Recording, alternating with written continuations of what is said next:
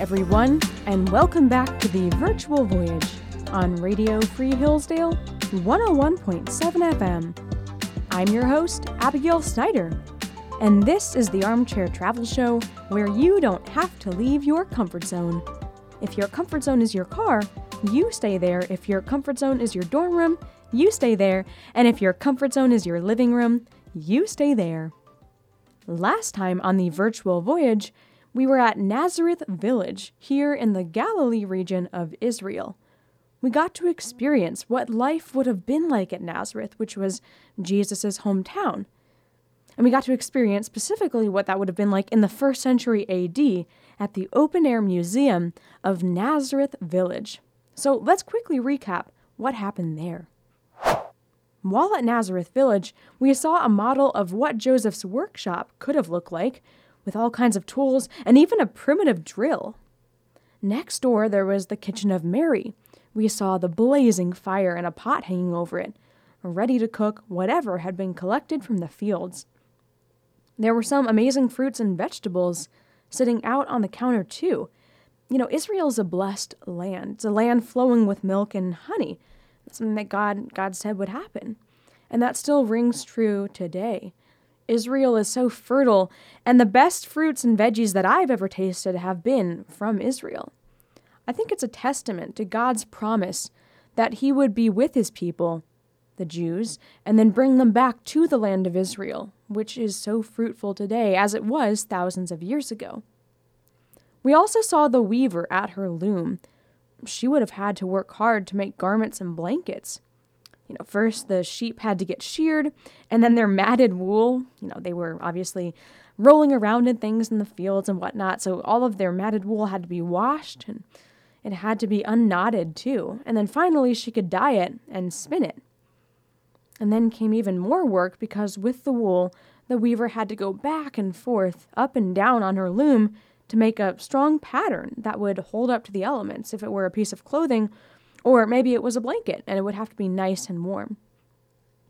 We also got to see a first-century olive press. A bunch of olives would have been dumped into this trough-like stone, and a donkey would have been attached to another huge stone that sat in the groove of this also big trough-like stone. And then the donkey could have crushed the olives as he walked around in a circle, and this would have released the valuable olive oil. It was quite a prized oil back then. And I guess you could say it still is uh, in our day to some extent. You know, wine was also very important in the first century. Uh, we know a lot of Jesus' personal life stories and parables uh, that he told uh, include wine. We can think about the wedding at Cana, where Jesus turned water into wine, or maybe Jesus' parable about the danger of putting new wine into old wineskins. Wine was an important part of first century life. And to collect wine, grapes had to be picked and then thrown into the wine press, which wasn't quite as high-tech as the olive press. You know, all the grapes were just thrown into this depression in a rock and stamped on, danced on by people. And this would separate the grape juice from the skins of the grapes, and the grape juice could be collected and then fermented to become wine. We also had the opportunity to see a very cool first-century replica synagogue. It's the only one currently in existence, and the fascinating takeaway for me from the synagogue was its design. Instead of having everyone face towards uh, face towards the front where someone could teach, the seats line the perimeter of the building, so everyone could see one another. And of course, this fits with the word for synagogue, Beit Knesset in Hebrew, meaning house of gathering. So the synagogue was an important place of worship. But that wasn't it. You know, today we think of synagogue as a Jewish house of worship. But a synagogue could also be converted to be a community center, a school, or even a courthouse. It was simply a place where the people gathered. And since religion was a fundamental part of Jewish life, it only makes sense that the term synagogue, which doesn't have a religious meaning per se, uh, would come to be thought of as a church by those outside of Judaism. When I learned about this, something back home made a lot more sense. See, I don't live in a Jewish community. There are definitely those in the United States. We can think about New York, uh, Los Angeles, and Chicago, which are home to some of the biggest Jewish communities in the United States. But my town back home in South Carolina is not that. It has a few non-practicing Jews, so I was always confused why my town had a synagogue, because the Jews who did use it weren't even religious. Why would they maintain a synagogue? I remember once having an orchestra concert there because the Beth Israel congregation was kind enough to let us use their building. And it all made sense once I learned about the term synagogue meaning house of gathering. Even though the Jews in my town are not religious, they, um, or I guess it would be Jews from the nineteen hundreds who lived in my town, um, because the synagogue is over one hundred years old, But but they, who use it today, have this synagogue as a gathering place for them to come together. They'll use it to play bingo and host book club and allow the community to use it for events. And this is the true nature of a synagogue. While all the synagogues we'll see here in Israel will probably be used exclusively for the practice of Judaism, it's interesting to consider how that synagogue back in my hometown embodies the true meaning of synagogue, house of gathering. Well, back to Nazareth Village, after we saw the synagogue, we headed back to the bus, but not before stopping to enjoy an authentic first-century meal. Between the chicken, fire-baked bread, hummus, other dips and spices, and fresh fruit, it's hard to choose a favorite. I could literally eat that meal on the daily. But although I know some people will strongly disagree with me, it's a contentious topic, I did love the black olives that were freshly picked from the olive trees. After our time at Nazareth Village, we drove over to the Church of the Annunciation, which we're going to put to the test on our authenticity meter. We're currently standing outside, so let's walk over to the entrance and prepare to see this site, here on the virtual voyage on Radio Free Hillsdale one oh one point seven F M. So this is a church that has been built over what is believed to be Mary's home, according to Catholic tradition. Now, Luke one from the Bible does tell us that Mary was at Nazareth when Gabriel came, the angel Gabriel, when he came to announce to her that she would carry the Christ child. So it's possible that she could have been at home. Well, let's dig into the story of the Annunciation from Luke one to orient ourselves before we continue. In the sixth month of Elizabeth's pregnancy, Elizabeth being Mary's cousin, or at least some sort of relative and carrying John the Baptist, God sent the angel Gabriel to Nazareth, a town in Galilee, to a virgin pledged to be married to a man named Joseph, a descendant of David. The virgin's name was Mary. The angel went to her and said, "Greetings, you who are highly favored. The Lord is with you." Mary was greatly troubled at his words and wondered what kind of greeting this might be. But the angel said to her, "Do not be afraid, Mary. You have found favor with God. You will conceive and give birth to a son, and you are to call him Jesus. He will be great and will be called the Son of the Most High. The Lord God will give him the throne of his father David, and he will reign over Jacob's descendants forever. His kingdom will never end." "How will this be?" Mary asked the angel, "since I am a virgin?" The angel answered, "The Holy Spirit will come on you, and the power of the Most High will overshadow you. So the Holy One to be born will be called the Son of God. Even Elizabeth, your relative, is going to have a child in her old age, and she who is said to be unable to conceive is in her sixth month. For no word from God will ever fail." "I am the Lord's servant," Mary answered. "May your word to me be fulfilled." Then the angel left her. Wow. It's cool to be able to read that passage from the Bible as we stand in at least the vicinity of where that took place. So, a few things as we begin to analyze this site. First, I don't see anywhere in the text where it says that Mary was at home. It just says that she was at Nazareth when Gabriel came to her. So, the Annunciation could have happened anywhere in Nazareth, technically, and we'll get to more on that discrepancy later. Second, let's just take away the question of whether or not we're about to see Mary's childhood home and just reflect on what she said. I mean, she was a servant of the Lord and willing to obey him. She was scared, as anyone to whom an angel comes and tells them that they will carry Jesus Christ would be. The angel is just listing off what Jesus will become, ending with, his kingdom will never end. What kind of man is this? What kind of man can have an unending kingdom? Well, Gabriel answers that she will carry the Son of God. That's who can have an unending kingdom. Mary is utterly shocked and in disbelief, but as we talked about last time, she responds in utter faith. I am the Lord's servant. May your word to me be fulfilled. And as I said, this is captured, her response, that is, it's captured so well in a Hebrew word, hineni. We learned last time that it means, here am I. It's a prayer to God, showing that you are submissive to his will. And that's exactly what Mary here is saying. She doesn't question God's plan for her. She willingly accepts as his servant. Hineni, here am I. We could spend so much time discussing Mary's faith, but I want to return to the church we're standing in front of right now. Let me share some background on this church. The mother of Constantine, the Holy Roman Emperor, came to Israel and wanted to verify some important sites. We'll remember from our stop at the Church of the Holy Sepulchre, that's the site where Jesus was crucified, that it makes sense to actually be the location where Jesus died. Remember, Constantine's mother came a few hundred years after Jesus' death to the Holy Land, and when she asked the Romans to take her to the site of Jesus' crucifixion, why would they have steered her wrong? They probably knew where the site was because it was a major crucifixion site.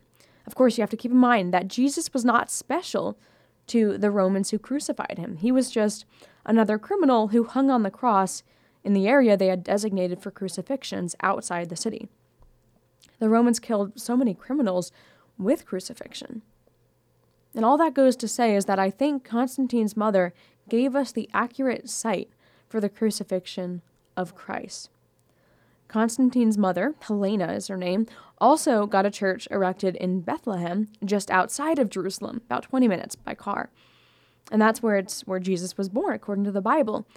And and we got to see, actually a, a while ago on one of our uh, tours when we first came to Israel, we got to see that Church of the Nativity.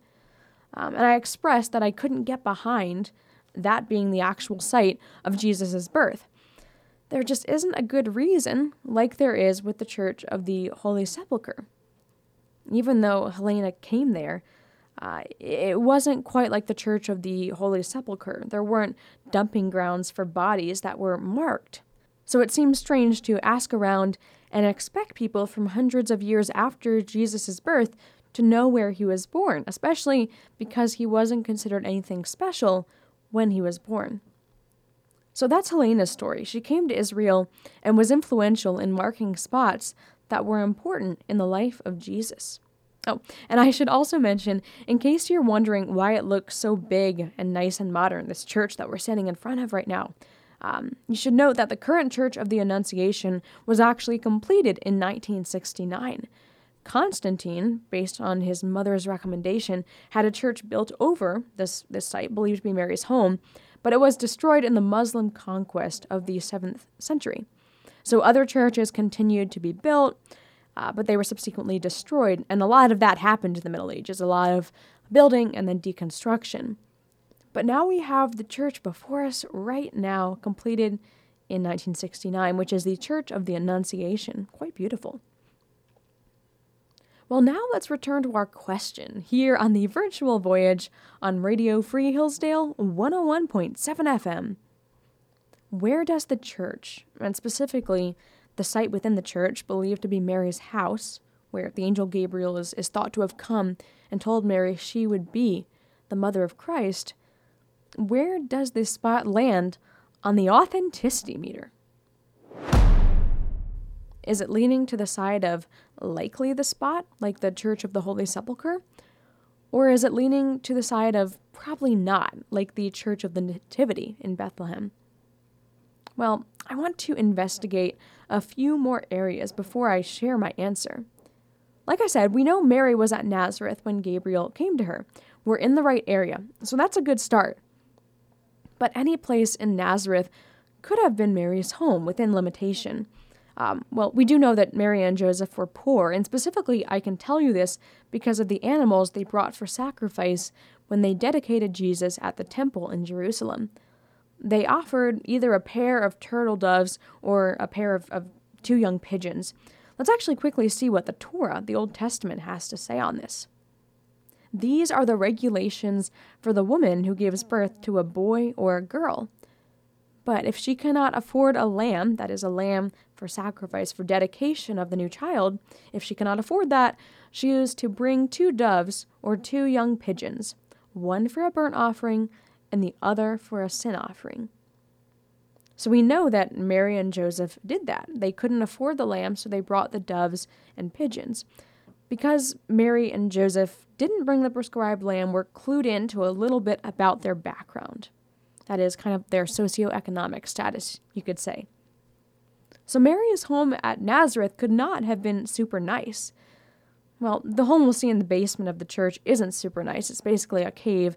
So I guess that makes it fit within that parameter concerning wealth. But how can we say this is the exact spot?